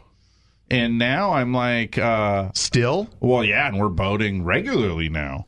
So I'm pretty sure my boat is uninsured, but I feel like I have a strong claim against the agent if I have a problem. And I have the umbrella, right? So I figure I'm not totally flapping in the wind, but it's frustrating to me where I feel like I'm going, hey, over here, need to give you more money, want to make sure I'm still provided adequate coverage. Does my agent have any culpability in this or liability? Should I have a loss on my boat where I can prove I followed up with you multiple times and you didn't do your job? Do I? Okay, I'm certain that Ted and Chris are going to beat me on the head with something, but you're 100% correct. If you have proof that you told your agent to provide you coverage and they failed to follow through on that, so I should balls in their court now, huh? It I'm really rolling, is. I'm rolling free. I hope your agent's listening to this and they should be texting you right now what your new premium on your boat policy is going to be. Because no, you're absolutely correct on both counts. There is culpability there because you told them to, to make coverage for you. So there's culpability there. And then yes, your umbrella, if some something bad happened, your umbrella would or could, I should say, I don't know your policy, I'm not reading the language, but it very well could step forward and act as primary in the case something bad were to happen. Well, I probably most likely the outcome is probably my boat gets stolen or it sinks, right? So it's a property loss. In which case, I don't know. Those are easy, and that's the th- everyone comes into the office when they talk about any. It's always about property. Rebuild my house, fix my car in case it gets rear-ended, my boat sinks. No one thinks about the actual problem is liability. Yeah, you're driving your boat, you didn't see that skier down, and you whacked him with the hull. That's expensive. Sure, a, a- boat, even if it's That's really something nice I boat. can control, though, to to a degree. I hear what you're saying. If you see them, yeah. No, I. I hear what you're saying. I, I, just, I had a cousin that actually got run over by a boat in the uh, Sacramento River Delta. Uh, water skiing went down. They didn't get the flag up in time, and the, the boat was. And it wasn't. It was nothing. They didn't do anything wrong. It's just one of those bad accidents. But Yeah. you know, it damaged them. Did you hear, by the way, next year they're requiring a like a boater. You have to basically get a boater's license. I, I why did that take so long? I'm not sure. Um, it seems I, I grew up on boats. I worked at a marina. I I have a lot of boating experience, and to me, there's a really scary thing with a guy showing up, going, "Here's some money. I'll take that boat," and then they hit the lake um, with no brakes and. uh, You know, spinning this like knife concoction off the back around people. It- It's and all the while everyone's drinking, right? We've all seen this. We've absolutely seen this. Usually Memorial Day or Labor Day, someone just bought their first boat. Oops. Right, and and you see them launch, and the first thing you say is, "Wherever that whatever yellow boat goes, I want as far away from it as possible," because that is where accidents happen. Yeah. A- a- and you you see it because again, you I've I've been water skiing since I was five, and your dad teaches you right. This is this is what the buoys. This is the right the way, and you learn all this stuff. And then next thing you know, someone's driving their boat between your skier and the back of your boat, and they're catching your ski line, and you look at them and go, "Did you not realize what we're doing here?" I- yeah, no. I'm. Why did that take so long? That, Motors, I'm a motorcyclist myself. Uh, People who just, I have a car license, I'm ready to go. No, no. Yeah. Two wheels different than four wheels. You need a different license, and it's boating. I don't. I've always wondered why that wasn't a requirement. Yeah. And as much as I'm not excited about having one more fee to pay and test to take One to more do test. this is one where I really do think you should demonstrate minimal competency to be able to to go pilot a boat. Absolutely, because there's no brakes. It's different. There's no break. It's fast. to, It's you know. dangerous, and people drink the whole time. You Yeah. know, like if you ask the average boater too. By the way, is like, are you allowed to have open beer in the boat? Um, they'd go, well, yeah, it's a boat. you know, it's now so you see these campaigns. It's like, well, drunk boating is every bit as illegal as um, drunk driving. You I- know, that- so again, six thousand pound missile with you know 200 horsepower. yeah. All right, we're running out of time here, but I want you to be able to give your contact info out to the uh, the folks that might want to get in touch with you. Excellent. So it's Ted Ham Insurance Agency. We're at 1503 Park Street, downtown Paso Robles. And uh, anyone who needs, eh, eh, even if I didn't write the policy, give me a call and I will give you a free insurance checkup to make sure there's not gaps or problems. Uh, the number there is 805 238 1818. Awesome. Thank you. Thank you, guys. Same thing goes for us. Even if we didn't do your loan, and uh, you you heard what I said earlier in the show, if you got an interest rate on a thirty year fix that has mortgage insurance or a rate over four and a quarter, if you got a fifteen year loan that's got a rate over you know probably three and a quarter, you should probably get in touch with us and let us figure out if there's something we can do for you. We love doing those checkups. So uh, you can find us on the web at centralcoastlending.com. One number rings all of our offices around the county. It's 543 loan 543 5626. Happy Father's Day to all the dads out there. Um, hope you all enjoy a special day. And uh, thanks again, Brian, for coming on. Will for sitting in for Dan. Jim for being with us again. Everybody, have a great week. Be safe. And we'll be back next week with another episode of Mortgage Matters.